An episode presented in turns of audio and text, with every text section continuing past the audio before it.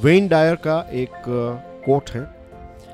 B miserable और motivate yourself whatever has to be done it's always your choice या तो आप उदास बैठे रहें, या तो फिर आप एनर्जेटिक और मोटिवेटेड बने रहें।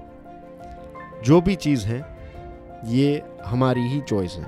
अगर मैं मेरे मूड का गुलाम बन जाऊँ कि अभी मेरा मूड नहीं है इस चीज़ करने का तो मेरा मूड कभी नहीं बनेगा। और हर बार मैं कोई चीज़ करने की कोशिश करूँगा तो मेरा मूड कहेगा कि अभी तो तेरा मूड नहीं है। तो मैं मिजरेबल बन के बैठ जाऊँगा कहीं पर। तो ये भी मैंने चॉइस मैंने ही डिसाइड किया इस चॉइस को, मैंने ही चूज़ किया इस चॉइस को। दूसरी तरफ़, मूड नहीं है दैट्स फाइन लेकिन मूड तो चेंज होते रहता है। सुबह आप उठे अच्छा मूड था, दोपहर में किसी ने कुछ कह दिया, आपका मूड खराब हो गया।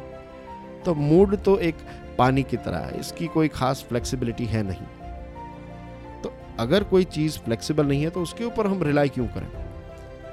हम हमारी हैबिट्स और चॉइस के ऊपर रिलाई करें ना, कि मूड नहीं है दैट्स फाइन मैं इस चीज़ को स्टार्ट कर देता हूँ 10-15 मिनट के बाद मुझे पता है कि मेरा मूड जो है वो ऑटोमेटिकली चेंज हो जाएगा और ऐसा ही होता है।